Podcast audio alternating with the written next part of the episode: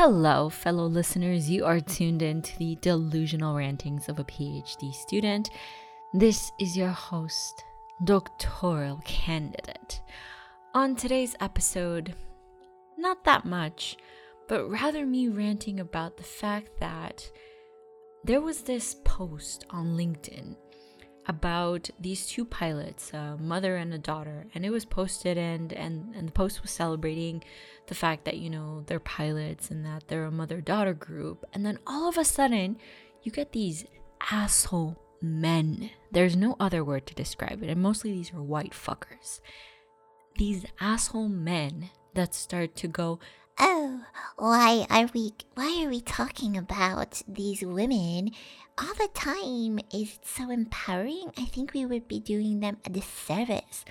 Why the fuck do you care if somebody else is finding them empowering? Why? Why does it matter if other people, mostly, I'm going to say it here, mostly other women are finding these types of women empowering? I find it empowering because not only are women generally fucked in the wage gap, I'm not talking about the wage gap actually, I'm talking about the salary gap here. Not only are women primarily fucked in terms of the salary gap, but the expectations that we have, that people have on us just because we're women, are insane. And for a mother to become a pilot and then for her daughter to also become a pilot for the same airline, I'm sorry, but that's just like amazing. And why? Why are we not celebrating these milestones for women? We haven't, we have not reached gender equality. We have not reached gender equity. You know why?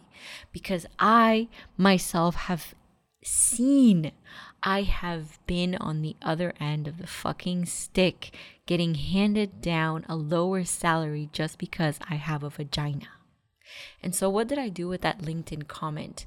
I said that men commenting on this whole gender issue here and saying, oh, we shouldn't be talking about women, we shouldn't be empowering them like this, like we're doing a disservice.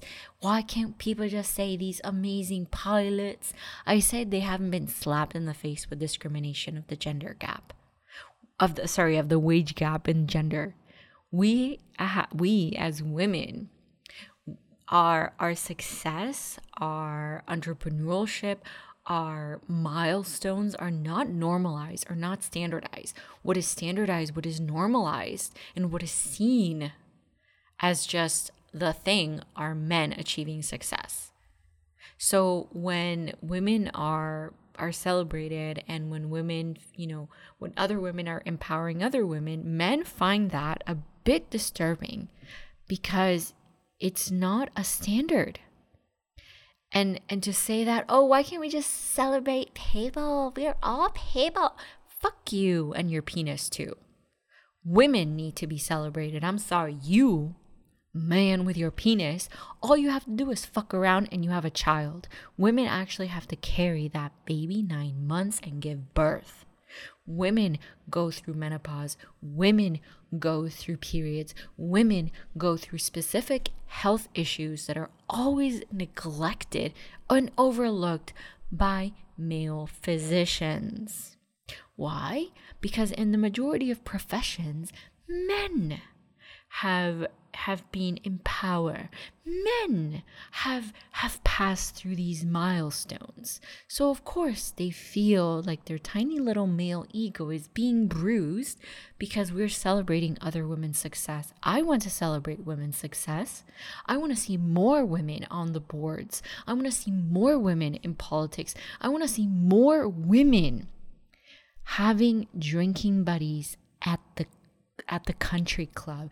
Oh, country clubs have been traditionally male dominated. So, fuck you and your penis too, men. This is just an abominating issue. The fact that we have to apologize, the fact that we have to apologize for empowering other women. Fuck you and your penis too, men. Fuck you. That's all I'm going to say today.